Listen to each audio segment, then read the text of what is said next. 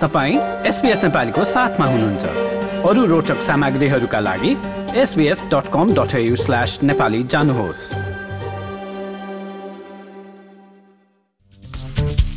र श्रोतावृन्द अब समय भएको छ नेपाल संवाददाता सेवा भट्टराईबाट यो हप्ताको कुराकानी।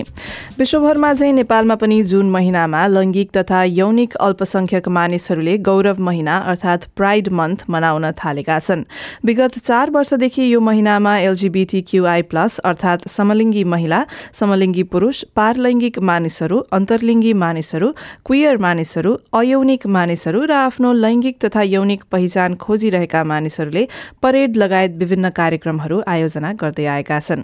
त्यस्तै मितिनी नेपालले आयोजना गरेको कार्यक्रममा चाहिँ संगीत नृत्य हास्य व्यङ्ग्य फेसन शोका साथै ड्र्याग शो पनि भएका थिए।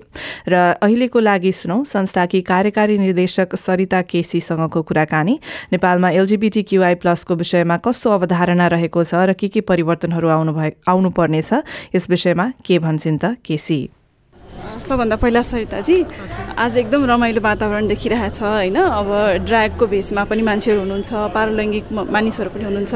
विभिन्न खालको वेशभूषामा देखिनु भएको छ। आज कस्तो कार्यक्रम हुन लागेको छ त्यो भनिदिनुहोस् न। हस् यो चाहिँ जुन महिनाको आज चाहिँ जुन थर्टी हो। सो प्रत्येक महिना प्रत्येक वर्षको जुनमा चाहिँ हामीले यो प्राइड मन्थ भनेर सेलिब्रेट गर्ने गरेको छ। यो स्टोन वालमा चाहिँ नाइन्टिन सिक्सटी नाइनमा एउटा चाहिँ दङ्गा भएको थियो। सो त्यो दङ्गालाई चाहिँ त्यो दङ्गा भड्किसकिसकेपछि चाहिँ विशेष गरी हाम्रो एलजिबिटिआई कम्युनिटीको जस्तो गे साथीहरूलाई धेरै नै चाहिँ समस्याहरू समस्या भन्दा पनि त्यो दङ्गामा धेरै नै कुटपिट भएको थियो। सो यसले गर्दाखेरि चाहिँ उहाँहरूले त्यो प्रोटेस्ट गर्दाखेरि जुन महिना नै भएको हुँदाखेरि चाहिँ आज चाहिँ जुन महिनालाई चाहिँ हामीले चाहिँ यो गर्वको महिना भनेर चाहिँ आफ्नो भिजिबिलिटी एउटा र समुदायको जुन कति साथीहरू हुनुहुन्छ उहाँहरू लुकिरहनु भएको छ। उहाँहरूले विभिन्न जस्तो मेकअपहरूमा सो विभिन्न उहरूमा चाहिँ बाहिर निस्किनुहुन्छ। सो लाइकवाइज त्यही नै यही एलजिबिटिआई कम्युनिटीका साथीहरूले चाहिँ एउटा गर्वको महिना भनेर यो महिना सेलिब्रेट गर्नुभएको हुँदाखेरि चाहिँ अहिले चाहिँ जस्तो नेपालमा चाहिँ हामीले चाहिँ प्राइड सोसियल इभेन्ट भनेर चाहिँ अहिले यो सोसियल इभेन्ट अर्गनाइज गरिरहेको। के के हुन्छ आजको कार्यक्रममा? जस्तो आजको प्रोग्राममा चाहिँ पर्फर्मेन्सहरू हुन्छ अनि डेफिनेटली अब यसमा चाहिँ हामीले विभिन्न निकायहरूबाट बोलाइरहेको छौँ रिप्रेजेन्टेटिभहरू हुनुहुन्छ सो उहाँहरूको रिमार्क्सहरू पनि हुनेछ।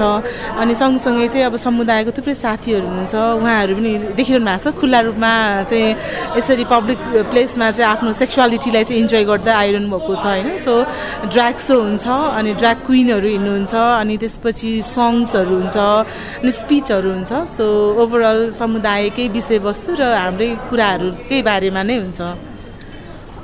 अनि विगतमा त एलजिबिटिआइक्यू समुदायको मानिसहरू यसरी खुलेर आउने अवस्था थिएन। नेपालमा यो गौरवको महिनालाई चाहिँ उत्सव मनाउने चलन चाहिँ विगत चार पाँच वर्षमा देखिएको छ। त्यसको बारेमा थोरै भनिदिनुहोस् न कसरी सुरु भयो र कसरी अहिले चाहिँ अलिक बढी भिजिबिलिटी भएको छ भनेर?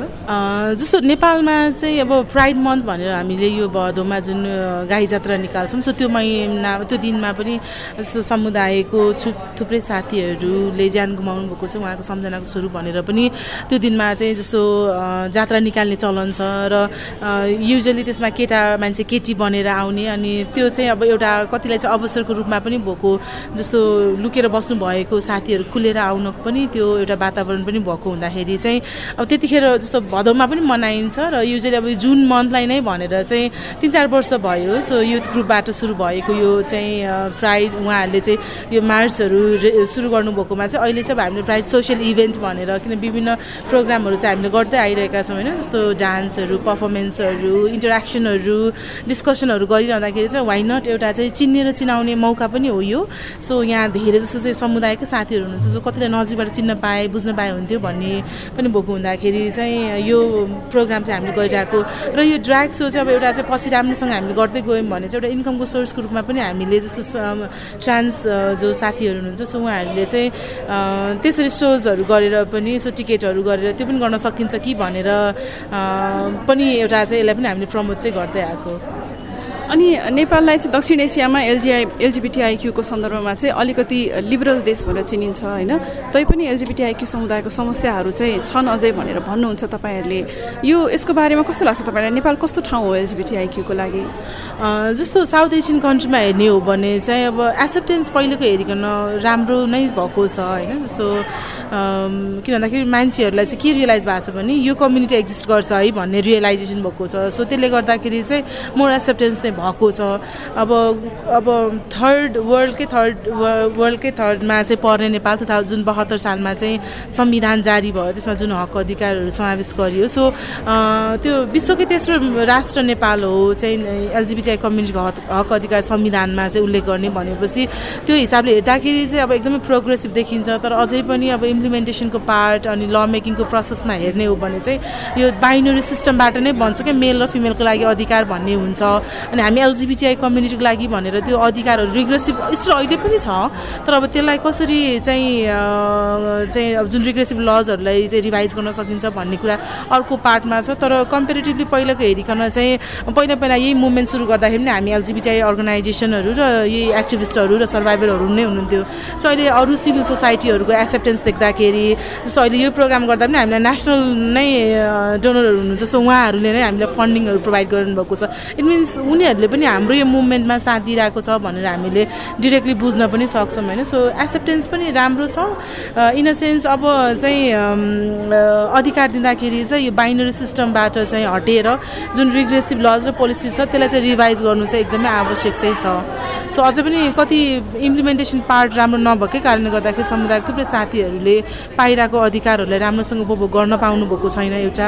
र अर्को चाहिँ अब जस्तो विवाहकै कुरा गर्ने हो भने म छत्तिस वर्ष भइसकेछु म अडल्ट भइसकेँ मेन्टली फिजिकल्ली र फाइनेन्सियली म स्ट्रङ छु विवाह गरेर इभन बच्चा अडप्ट गर्नको लागि पनि। तर राज्यले चाहिँ अधिकार दिएको छैन होइन? सो कति कुराहरू चाहिँ संविधानमा भए तापनि ल बन्दाखेरि चाहिँ रिफ्लेक्ट चाहिँ भइरहेको चाहिँ छैन।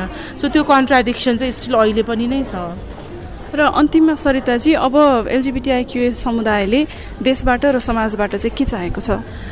एउटा चाहिँ जस्तो तपाईँले म महिला हो भने खुल्ला रूपमा जसरी हिँड्न पाउनुहुन्छ नि हो त्यसरी नै म पनि समलिङ्गी महिला हो भनेर खुल्ला रूपमा हिँड्न पाउने र अधिकार उपभोग गर्न पाउने एउटा समाजको निर्माण समाज चाहिँ होस् भन्ने चाहन्छौँ जहाँ कुनै भेदभाव हिंसा लालछना केही पनि नहोस् होइन। मेरो सेक्सुअलिटीको कारणले गर्दाखेरि म जस्तो थुप्रै साथीहरूले चाहिँ खुल्ला रूपमा आफ्नो सेक्सुअलिटी इन्जोय गरेर हिँड्न पाओस् भन्ने चाहन्छु र अर्को चाहिँ रिप्रेजेन्टेसनकै कुराहरू आउँछ। जस्तो राज्यको नीतिगत तहमा चाहिँ हाम्रो समुदायको उपस्थिति नहुँदाखेरि चाहिँ त्यो लज र पोलिसिज हाम्रो एलजिबिटिआई मैत्री चाहिँ हुँदैन।